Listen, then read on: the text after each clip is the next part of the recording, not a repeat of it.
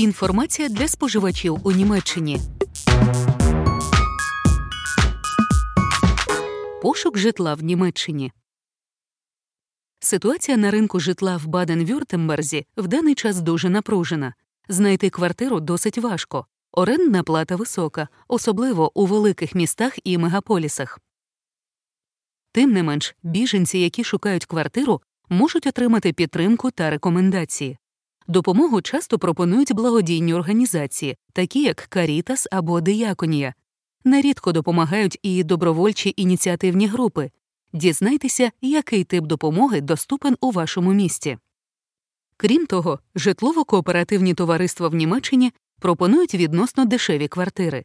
Для цього зазвичай потрібно мати документ на право проживання в певному регіоні Вонберскікумсшейн, абревіатура VBS. Відповідну заяву можна подати в міське житлове управління. Якщо ви хочете шукати квартиру на ринку вільного житла, ви можете використовувати онлайн-портали, такі як Immobilien Scout 24 Там ви знайдете оголошення від агентів з нерухомості Макла, а також від приватних домовласників.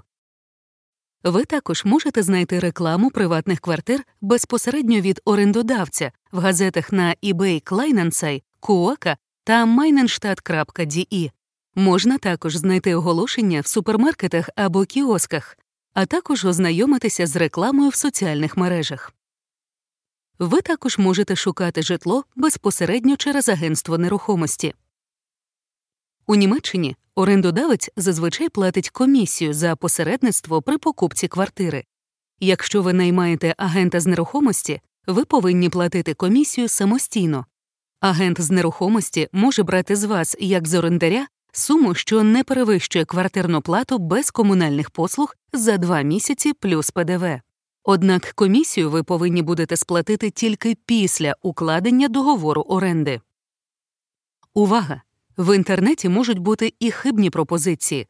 Слід звертати пильну увагу, якщо ціна набагато нижча, ніж у порівняних квартир, або якщо фотографії занадто красиві. Якщо ви повинні заплатити гроші заздалегідь, це несерйозно.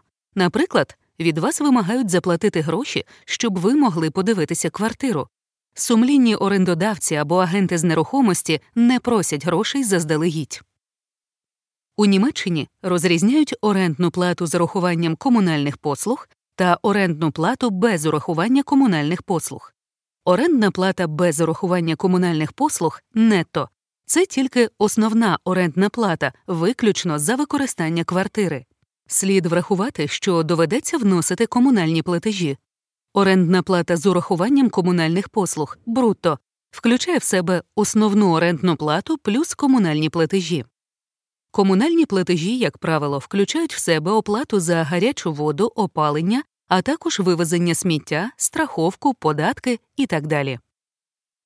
Важливо у Німеччині вартість електроенергії зазвичай не включається в орендну плату. Ці витрати є додатковими. Орендар повинен укласти договір безпосередньо з постачальником електроенергії. У деяких квартирах за опалення і гарячу воду потрібно платити окремо. Для цього необхідно укласти договір з постачальником газу. Витрати за телефон, інтернет, телебачення тощо, як правило, є додатковими. Іноді кабельне телебачення або підключення до інтернету вже входять в комунальні платежі. Важлива примітка дізнайтеся у орендодавця розмір орендної плати з урахуванням комунальних платежів, бо різниця може скласти більше 100 євро. З'ясуйте, що саме входить в комунальні платежі. Якщо доведеться платити окремо за опалення, інтернет і так далі, кожен місяць додатково буде потрібна велика сума. Квартири в Німеччині часто здаються без вбудованої кухні. В цьому випадку меблі та обладнання для кухні доведеться купувати самостійно. Слід уважно вивчити дані в договорі оренди, який термін дії договору оренди, чи збільшується орендна плата автоматично через певний період часу. Це так звана градуйована оренда. І коли починається дія договору. Ви зможете переїхати в свою нову квартиру тільки після цієї дати.